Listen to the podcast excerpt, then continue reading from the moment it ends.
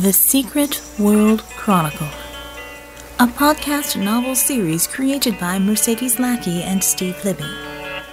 Presenting Book 3 World Well Lost. Mercury in Metis. Written by Steve Libbey. Read by Veronica Giguere. Eyes darting from shady corner to shady corner, Mercury crept along the service tunnel. Glowing tiles set into the walls every ten feet brightened as he passed them. No doubt they obviated the need for Metis's technicians to carry flashlights, but to a man trying to sneak out of an underground city, they were reminders that he was a prisoner in a gilded cage. He reached an intersection.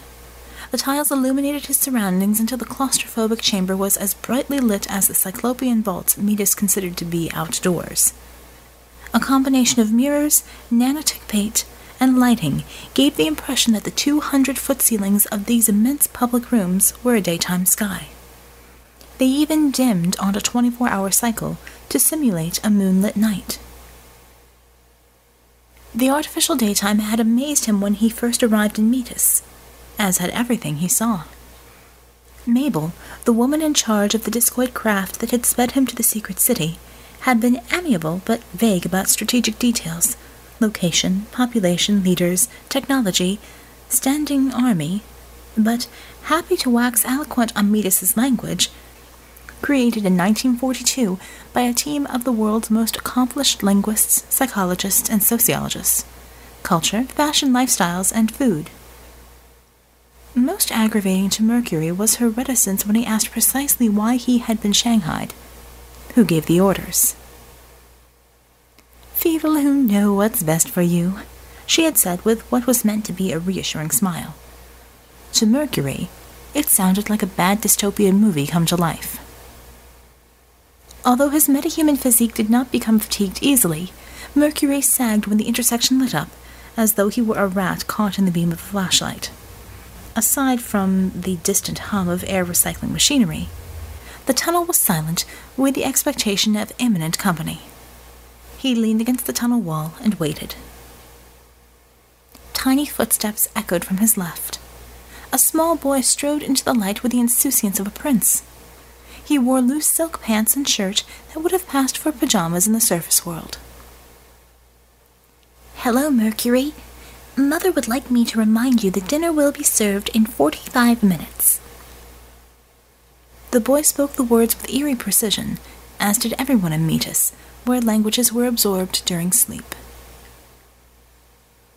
Mercury said nothing for a moment.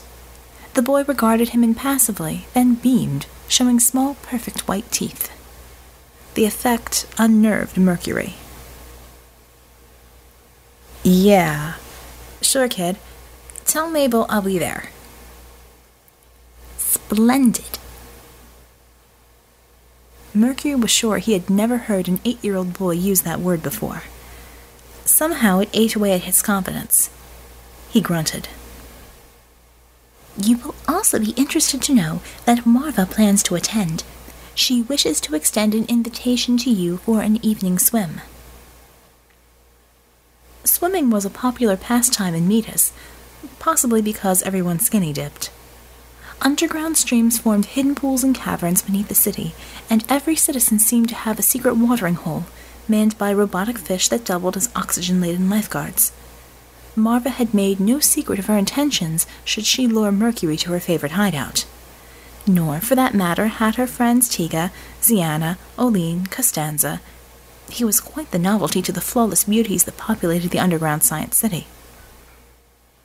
Reminded of a dozen science fiction novels where a virile protagonist is used for breeding purposes by sinister plant societies, Mercury wore his aggravation on his sleeve and avoided them all. Tell your sister I have an ear infection. Two ear infections. He pointed to his ears. The boy perked up.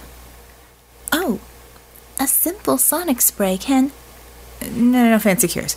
I just need a good night's sleep we can activate the slumbertronic. He shook his head emphatically. No gizmos either, just a soft pillow. I'll update the ergonomic logic in your sleeping chamber then. to Mercury's dismay, the boy actually clapped his hands together in delight before scampering off. Oh, for Christ's sake! Mercury groaned the clatter of the boy's retreat. Why can't you people just let me go home? His voice diminished to a mere chirp by distance. The boy responded, Because we like you ever so much. Mercury planted his face in his palm. The lighting tiles flickered at him with an unmistakable machine amusement. Marva wasn't the only guest in Mabel's chambers. A lanky, severe man who exuded an air of authority chatted in low tones with the hostess as Mercury arrived. A trio of postage stamp sized reflective metal chips adhered to his right temple. Sometimes his fingertips would brush against them as an unconscious gesture, though Mercury thought the panels flashed upon contact. In his explorations of Metis, he had seen uniformed individuals with similar accoutrements. A mass of platinum blonde hair and thoughtfully exposed skin ambushed him from around the corner. Rick! Marva threw her arms about his shoulders. So glad you could come. Not too many other places to go, he said, patting her back as noncommittally as he could.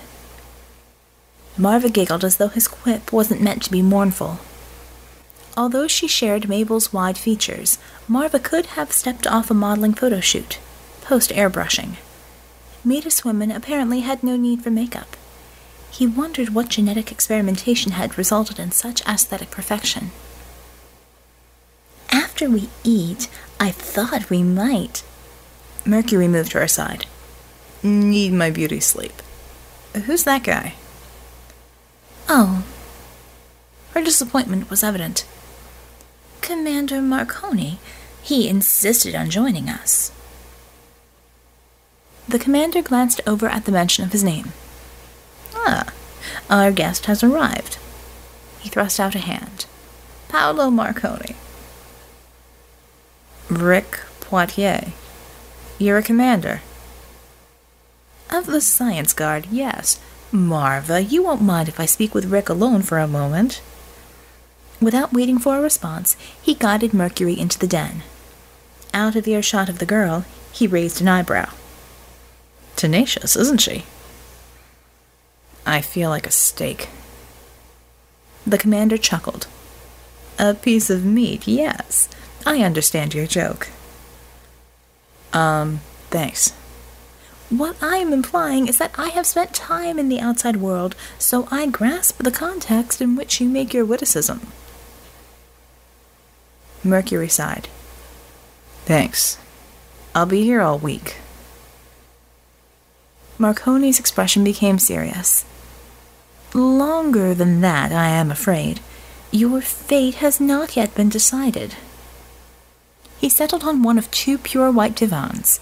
Solemnly, he patted the cushion of the other divan, but Mercury remained standing. My fate. Yes, Grandfather and Nikola have been analyzing the consequences of returning you to your freedom. So you admit that I'm a prisoner? We have never denied it, Rick. Do not mistake our friendliness for weakness. If you were to find a way to the surface, you would be regretfully incinerated by our security system. Regretfully. Well, that's a comfort. Mercury flopped onto the divan. I suppose I can't fight my way out either. Again, Marconi's hand brushed his implants, but this time with unmistakable meaning. If you tried, I would be forced to neutralize you.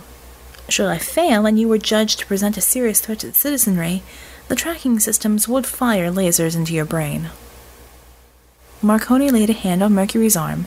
His face held a look of genuine concern. Please promise me you won't force us to harm you.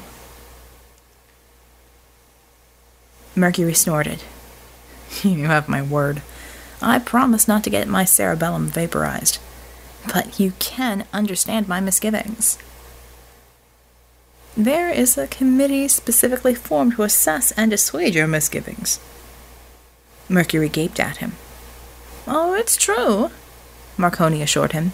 We Matizans do treasure our committees. Mabel heads that particular one. Just how many committees concerning me are there? Hmm, seven. Marconi sniffed the air. My, that mushroom soup has a delightful aroma. Don't you agree? It was the last straw. Mercury leapt to his feet. Okay, listen here, guy.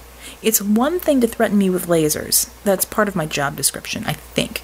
But committees? That is seriously weirding me out. He pointed to the commander, who had remained sitting. I want answers. There is also a committee from you. Now. Marconi squirmed. A liaison has been designated to explain your situation. I would be grossly overstepping my authority if. Marconi.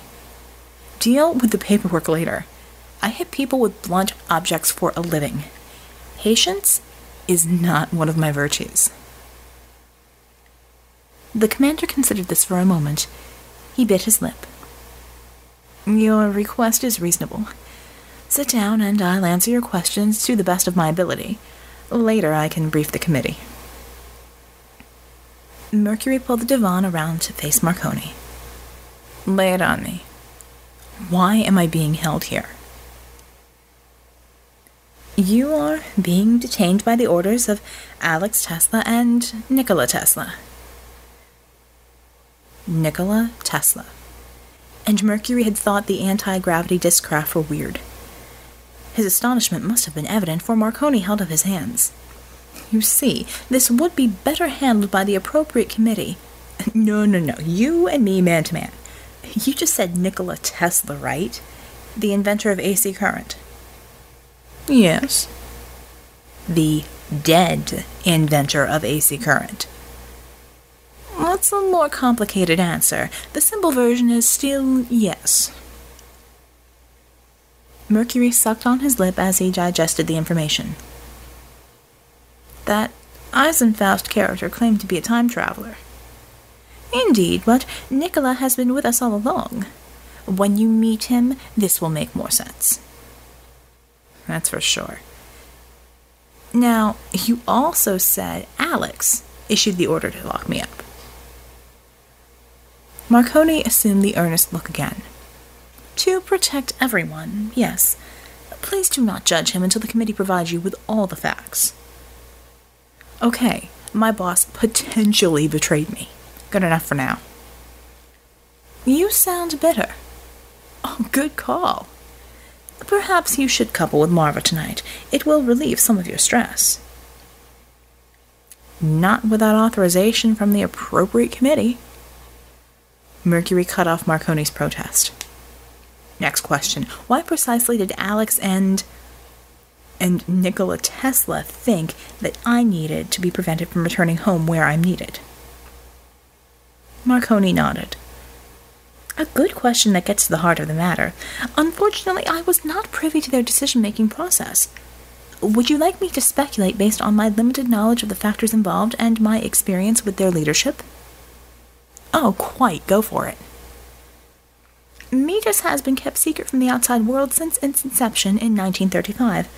Somehow, you were exposed to enough clues about the existence of Metis that you became a security risk. Mercury remembered the siege of the Echo campus. Tesla's security room. That would certainly constitute a compromise of Metis' security. What about the janitors?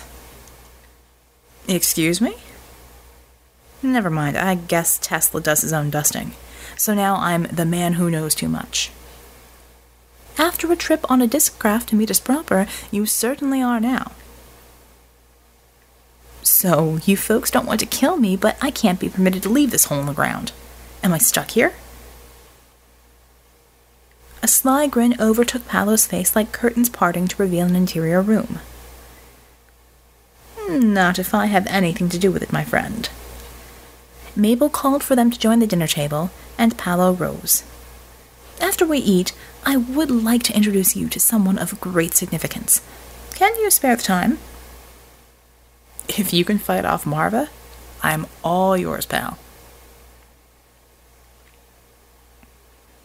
Mercury tugged at the stiff collar on the jacket that Paolo Marconi had provided him. Evidently, the advanced and enlightened Science City looked askance at shirtlessness when meeting dignitaries. At least they did have flying cars, he thought. Paolo led him through vaulted public chambers bustling with cheerful medicines to a compound cut out of the rock whose austere angles were unmistakably militaristic. Sharp reliefs depicted men and women in Mita-style clothing, looking up to the sky in hope and resolve.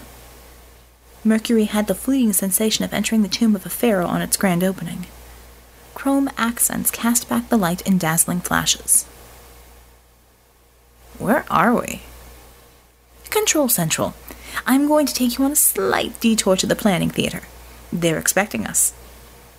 They passed several control rooms with verdant holographic maps floating amongst the eerily lit faces of technicians.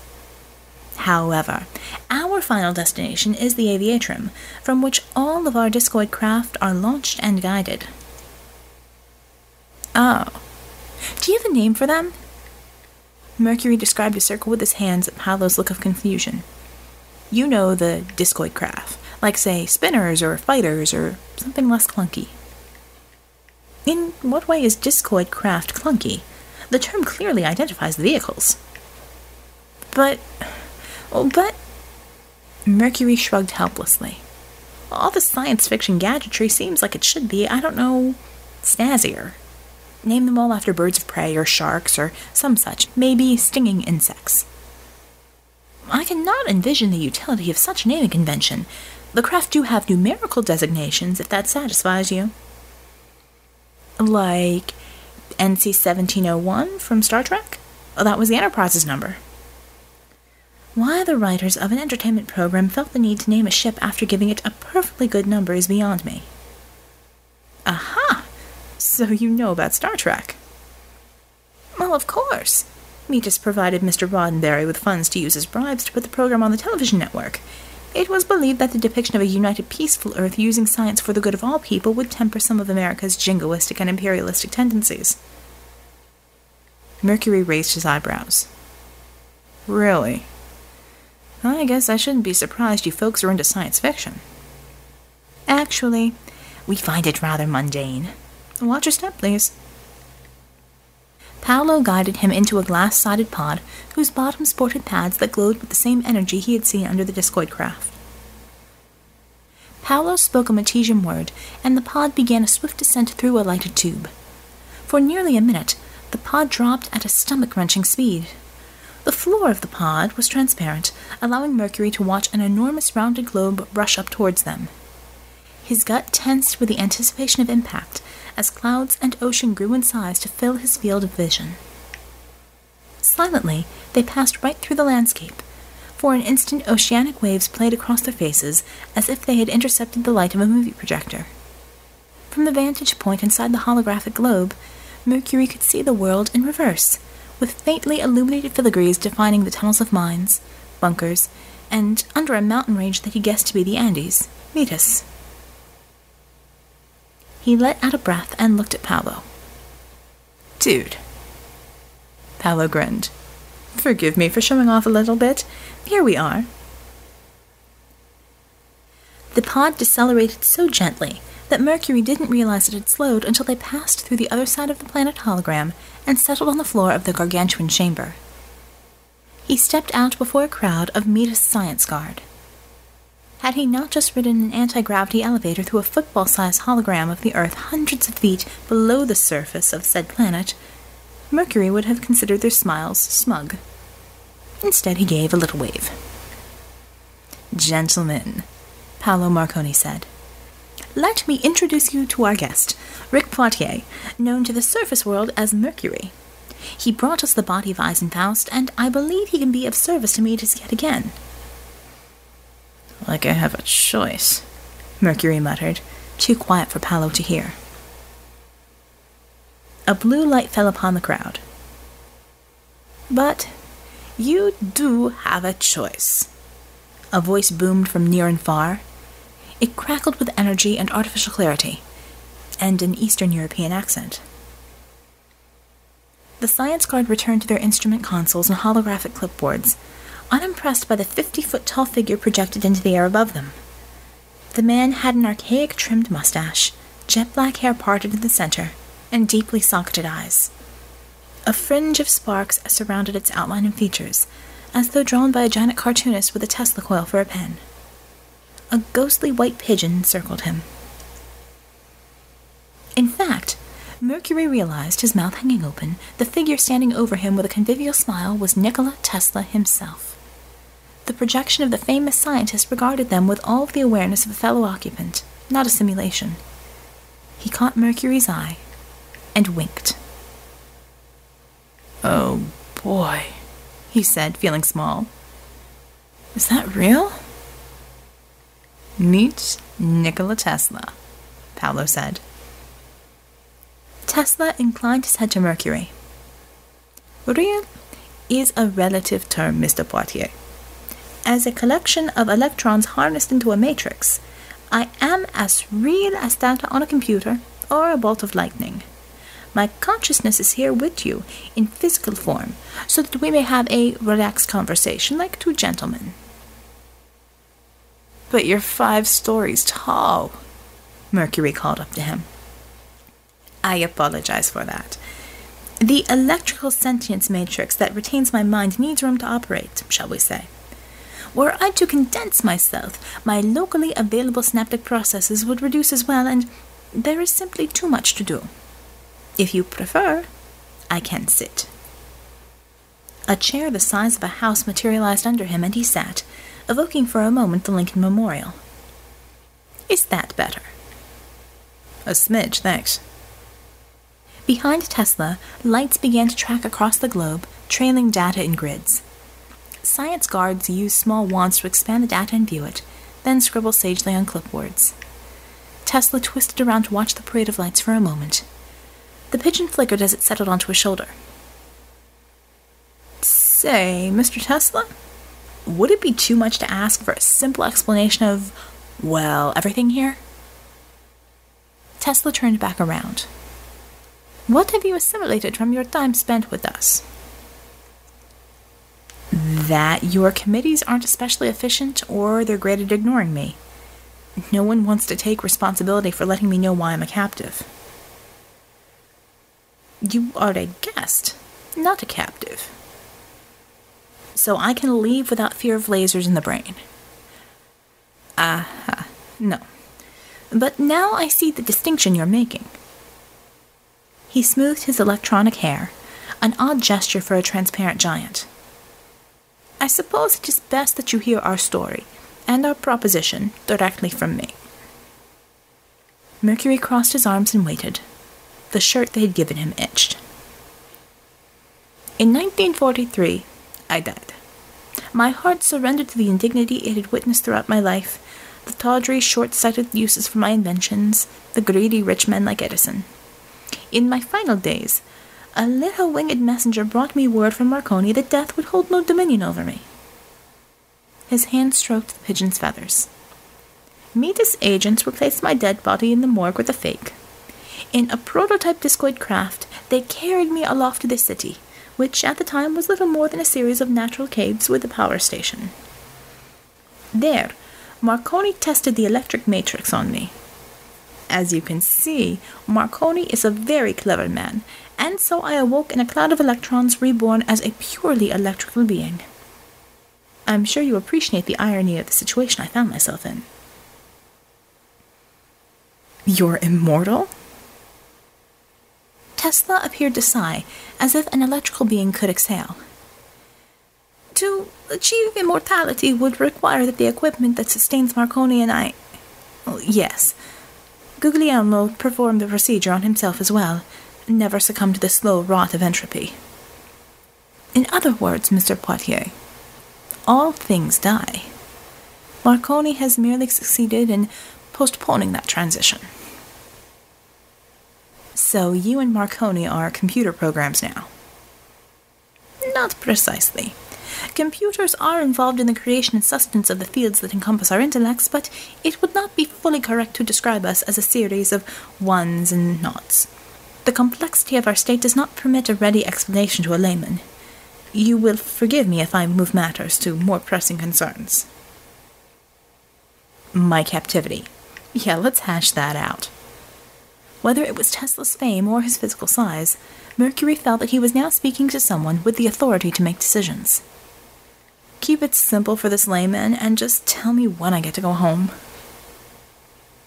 Paolo rubbed his temples in embarrassment, but Tesla only smiled. That depends entirely on you. Do you believe me when I assure you that Metis's overriding concern is the betterment of humanity? I'm not sure. So far, my experience here has been pretty weird. Artificial languages, UFOs, sorry, discoid crafts, free love, cheesy Nehru jackets, vegetarianism. It sounds more like a hippie cult than a group of scientists. Ah, but everything you have just described is the direct result of social engineering by the greatest minds of our time. Marconi's goal was to create an entirely rational civilization. Such an undertaking required isolation from the predations of world leaders. Politicians and captains of industry are short term thinkers motivated largely by greed. Metis is motivated by altruism, but not the naive altruism you might encounter in a missionary or social worker. Rather, it is scientifically tested altruism, what Marconi likes to call logical morality. Tesla chuckled. So, what do you call it? In my lighter moments, I refer to it as uncommon sense. But that does not mock the concept, or, as you can see in Metis, the successful execution.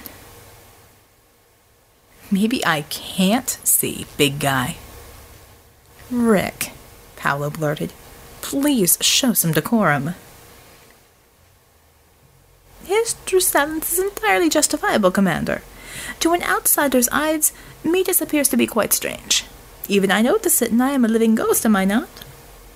Tesla's eyes twinkled with sparks. Allow me to explain a few of your examples, Mr. Poitier.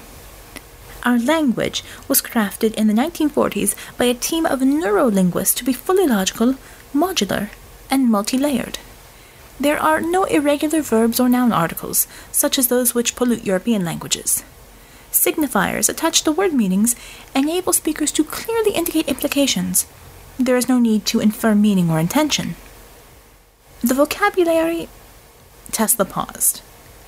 Simply put, Metesian empowers speakers to communicate 57% faster than with an organic language and reduces their cognitive response time by a third. Understand? Actually, yeah, that made sense. If you spoke Metesian, it would have made sense much faster. Now, another aspect of our society, what you call free love, is merely a logical repositioning of gender relations to divorce sexuality and emotion from critical societal functions such as child rearing and socialization. And as an underground city, animal protein requires far too much energy and resources to grow, hence vegetarianism.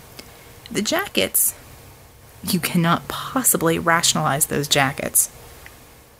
The raised collars of our jackets, which are similar to the Nehru jackets of the 1960s, contain subvocalization detection circuitry that operates best at that level of proximity to the throat.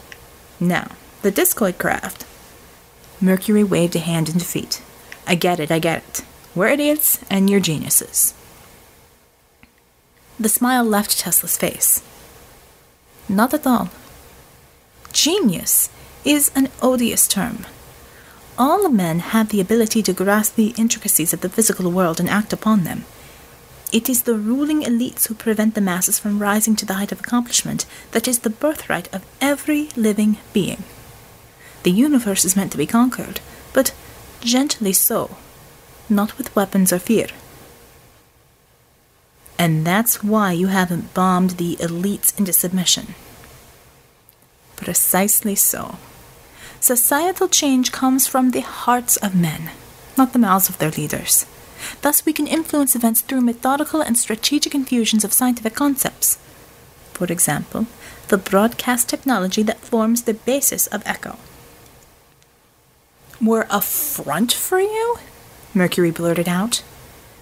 To a degree, Yes, who more logical to carry on my work than my brother's son and grandson? He indicated Paolo. Just as Commander Marconi continues the legacy of his grandfather, albeit in a more direct capacity. And that capacity is what we brought you here to discuss, said Paolo. He gestured to the globe above them. A glowing dot grew in size to become a satellite, trailing a flight path behind it.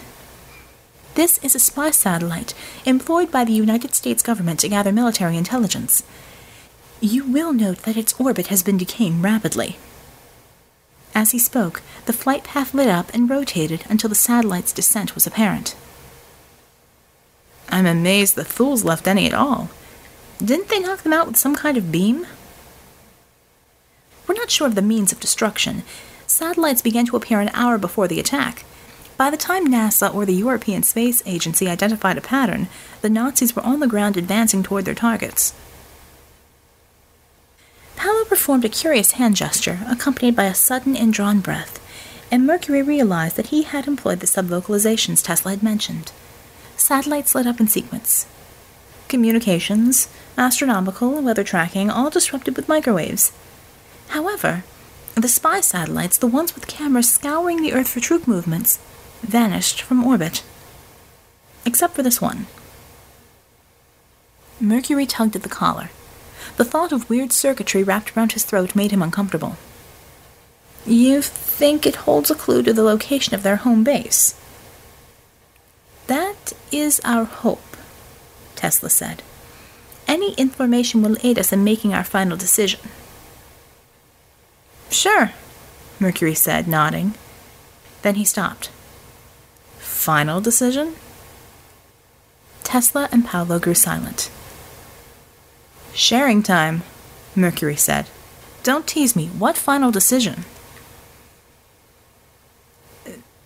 Metis has not, as a collective, reached an agreement on whether to enter the war against the Thule Society.